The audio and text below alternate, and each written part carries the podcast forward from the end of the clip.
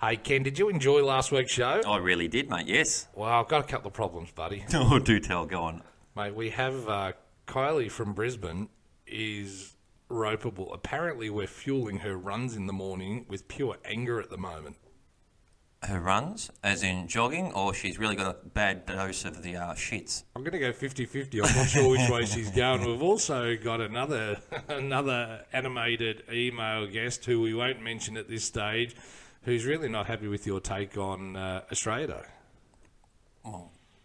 Too freaking bad. Well, in, in in saying that, we've also got a guest that's going to come in. We have Christy coming in to see us. Could be Kirsty. Is it Christy? I, I got, I got no idea. Whatever her name is, she's coming in soon, and uh, we're going to uh, have our first female guest on the show. Oh, fantastic. Mate, can you do me a favour? Can you see if we can get an AVO against Kylie from Balimba, mate? Just, uh, see, see where we That was take the. Uh, wasn't she the reference to you being the ignorant dickhead, and you should really educate yourself, you clown? I feel like we know each other, me and Kylie from Balimba, because she has been giving me a bit of a stick, but uh, then she disappears for a couple of days. So perhaps she's off getting some facts, Ken. Easy on the laxatives there, Kylie. well, she's uh, she's dribbling something, and I'm not sure what it is, but we'll find out this week on Good Friday. work. See you Friday, Kenny. See you, buddy.